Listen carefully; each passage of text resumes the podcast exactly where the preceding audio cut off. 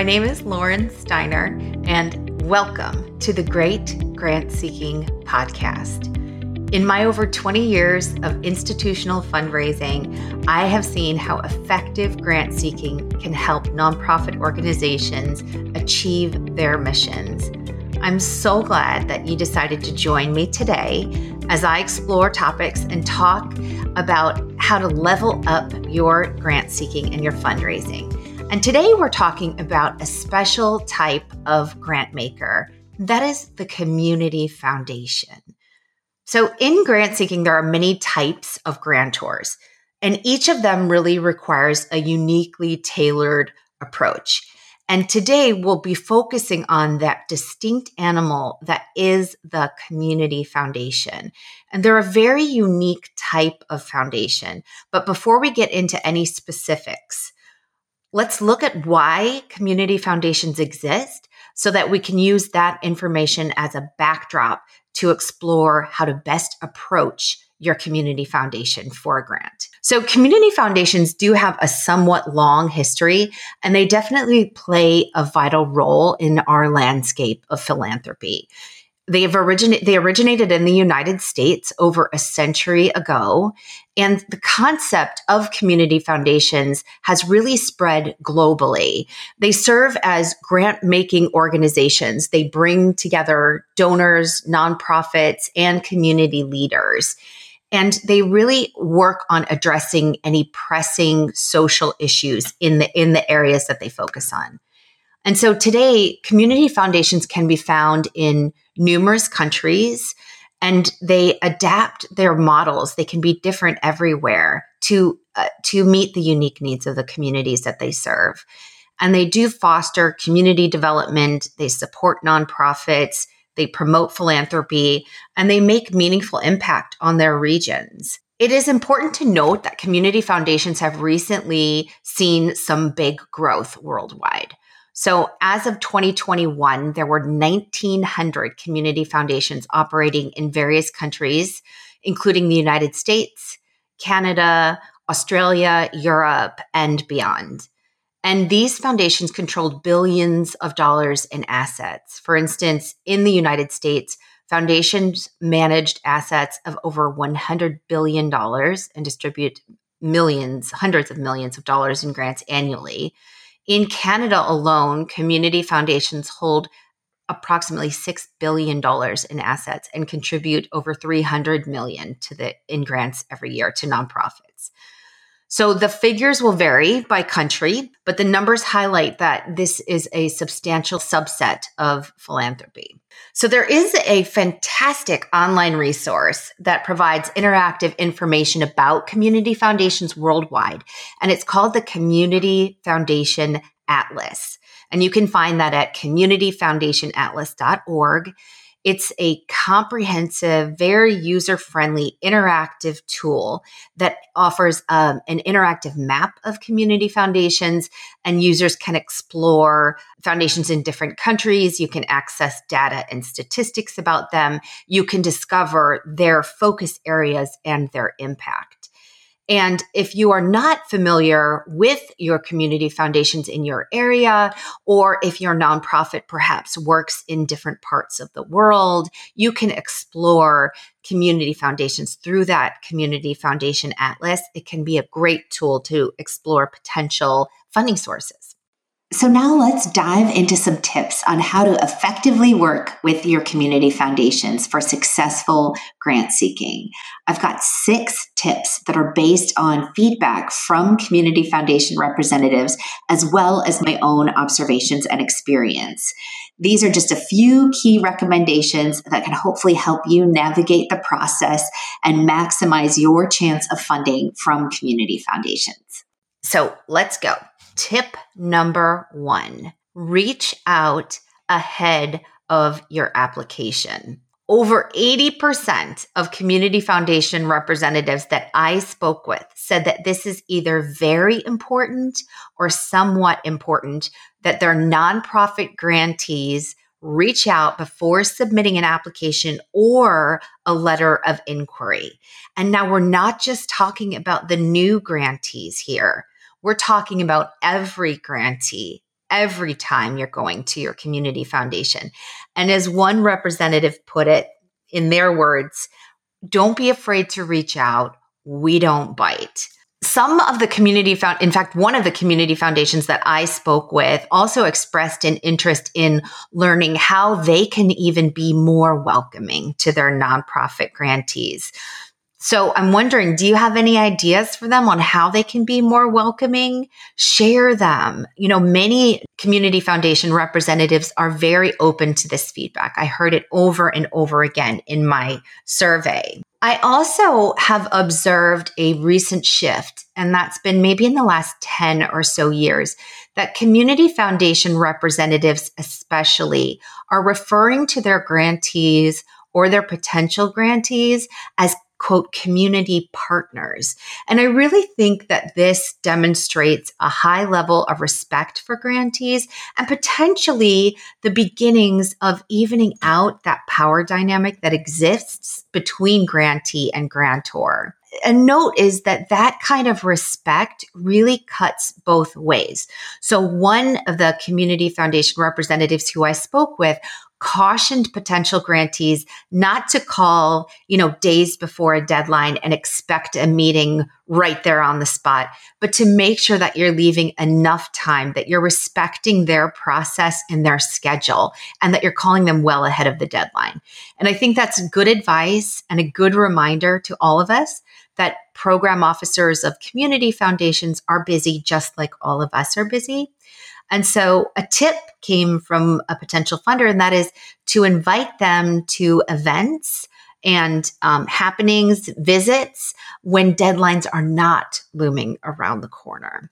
I work with an organization that's younger. They're newer to grant seeking and they've really taken advantage of this outreach to their community representatives, especially when deadlines are not looming.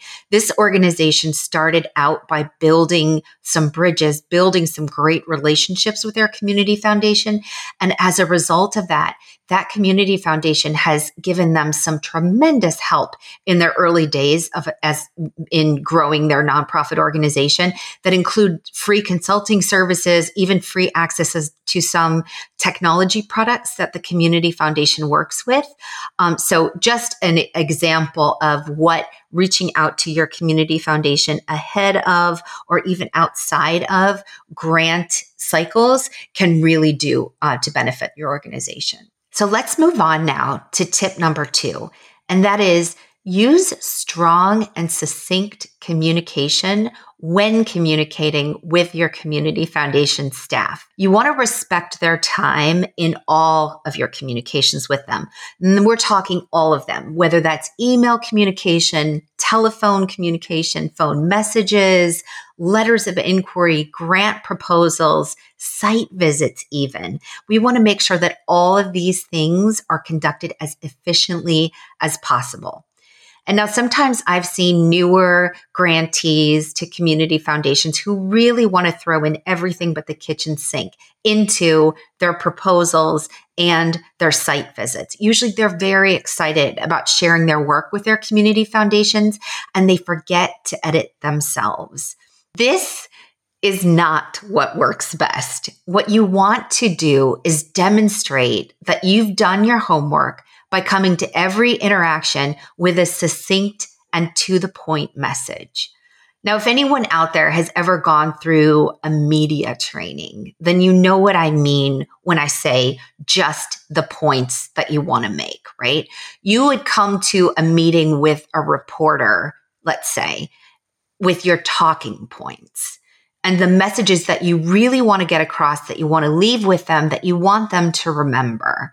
So if you plan your communications with your community foundation representatives with the same thing in mind, you can leave a strong and positive impression on them. You want to come prepared with clear and concise messages that demonstrate that you've done your homework and that you know the funder's priorities. This was one of the pet peeves that I heard from my community represent community foundation representatives who I spoke with. They said they want to make sure that their potential grantees have done the legwork, that they're not relying on a conversation with their community foundation representative to tell them things that they might be able to find on the website or in other publications put out by the community foundation. So, tip number three remember that you are not the only fish in the sea. Recognize that community foundations all all foundations, but community foundations specifically have limited funds to distribute to many worthy causes. And so if you receive a no from a community foundation, if your proposal has been declined, understand that it does not necessarily reflect poorly on your organization or even on your specific proposal. It's important that we have some compassion for the challenge that these people face in spreading funding around in a community. You also want to make sure that you're diversifying your funding, that you're not overly reliant on your community foundation for support. By far, like three quarters of the people who I spoke with from community foundations, the community foundation representatives said that the number one misconception about their work is that they have unlimited resources to go around in the community. And so, if you suspect that the reason that you've recently been declined was because of limited funds, go ahead and ask your community foundation rep about this specifically to find out if that was the case or not. Because if it wasn't the case, and there, maybe there's something you can do for the next go around. But your community foundation representatives definitely want you, the grantees, to know that making these tough decisions is not easy work. And so if we can have a little compassion around their challenges, one rep said, to me, you know, be understanding when a decision doesn't go your way. It doesn't mean that it isn't a worthy project. It often means that there just wasn't enough to go around. So moving on, we're on now to tip number four. I alluded to this a little earlier, but do your homework before contacting your community foundations and and or before applying. You want to research the foundation's priorities and their typical grant making. Because what you can do then is sort of see where your organization fits. Are you on the highest end of their priority list or are you somewhere down in the middle or toward the end? And then does your organization look like the other organizations that they are supporting or are you quite different from the organizations that they typically support? You know, many representatives that I spoke with mentioned this, mentioned potential grantees, grantees not doing their homework before they contact the foundation. So it seems like it is quite an issue. Um, and I think this is a good place to mention what a unique animal that community foundation is and how important it is for us to think about their motivations when we are approaching them. So let's take a step back and think about why community foundations exist in the first place. Community foundations exist to better a community that they serve. So the ecosystem that your community foundation cares about is the ecosystem of that community that they serve. And it's likely that the ecosystem that your organization cares about is some sort of subset of that greater community. If you think about it as a Venn diagram, if we think back to school, right? The Venn diagram being the biggest circle, being the ecosystem of the community that the community foundation cares about. And then somewhere in there is a smaller circle that is the community that you serve. Your target population likely falls as a subset of their target population. So make sure to understand that when you're making the case to your community foundation representatives and make sure that you're telling the story of how your work impacts that greater community that they're most concerned with. My best advice here is to think as broadly as possible about it. My next tip, tip number five, is ask about operating funding for your organization. Now, if you've heard me speak on these grant seeking topics before, if you've been listening to the podcast, you know that I have a thing about operating grants. I am in favor of them.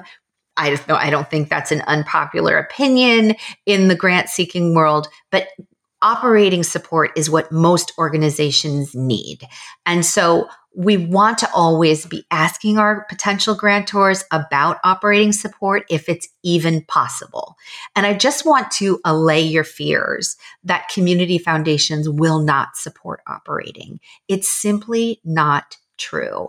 In the sample that I took, which was a handful of my community foundation representatives that I know pretty well, 75% of them said that they support operating. That tells me that if we took this on a larger scale, it could, it would be somewhere in that neighborhood.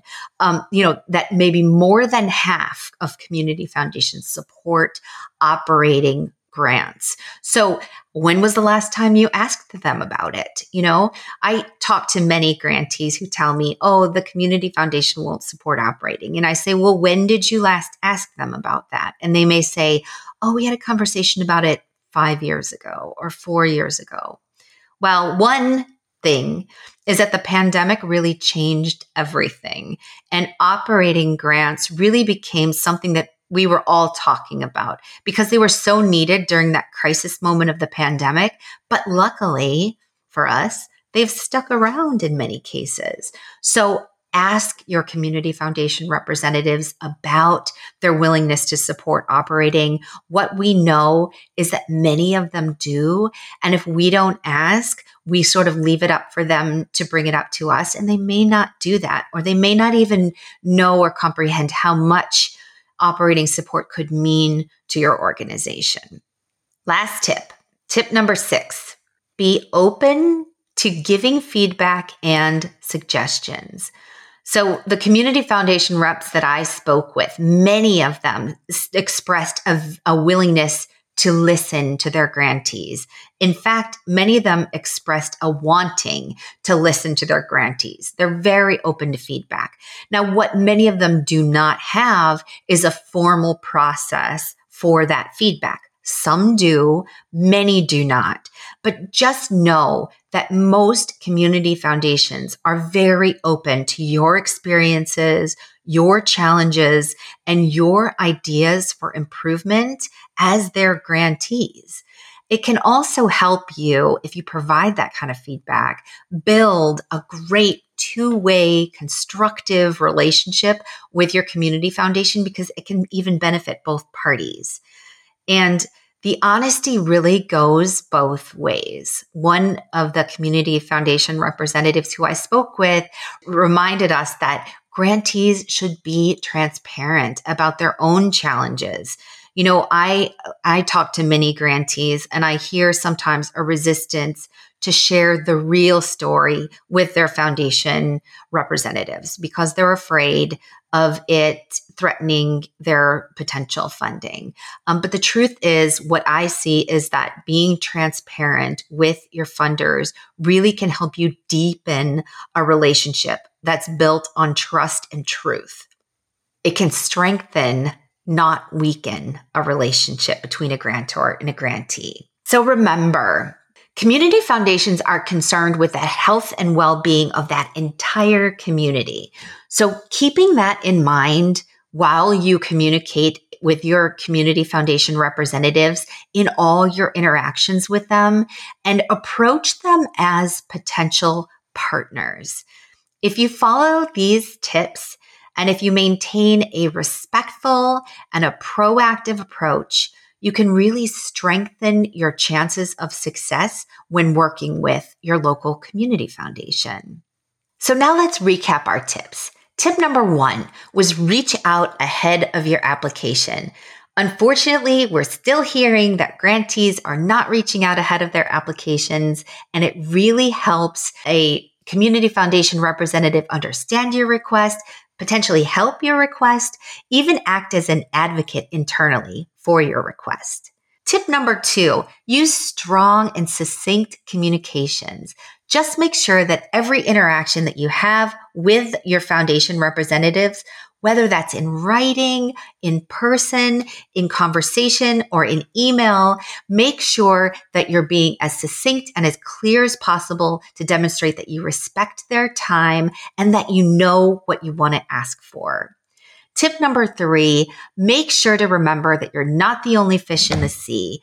Community foundations have a difficult task of spreading limited resources, often on a wide range of topic areas and needs in their community and just have some respect that that can be a difficult task. Also, don't over rely on your community foundation. Tip four, do your homework before contacting them or before applying. Make sure that you've looked at what they fund, what they prioritize, and that you have a basic understanding of where you fit in that puzzle. Tip five, ask about operating funding for your organization. You may be told no, but you may be told yes. And if you are told yes, that is a wonderful opportunity. Tip six, be open to feedback and suggestions. So while many community foundations do not have a formal process for feedback, all that I spoke with were very open to receiving your feedback and make sure that your honesty goes two ways, not just being honest with them about their process, but also honest with them about your own challenges as an organization. So thank you so much for listening to today's episode. If today's conversation inspired you to change anything about your grant seeking, then please follow this podcast because this is where you will hear more discussions like this one from experts excelling in our field. And if you enjoyed the episode, please give us a follow. Please share this with your friends and with your colleagues and leave a rating and review. And I'll see you next time. Happy grant seeking.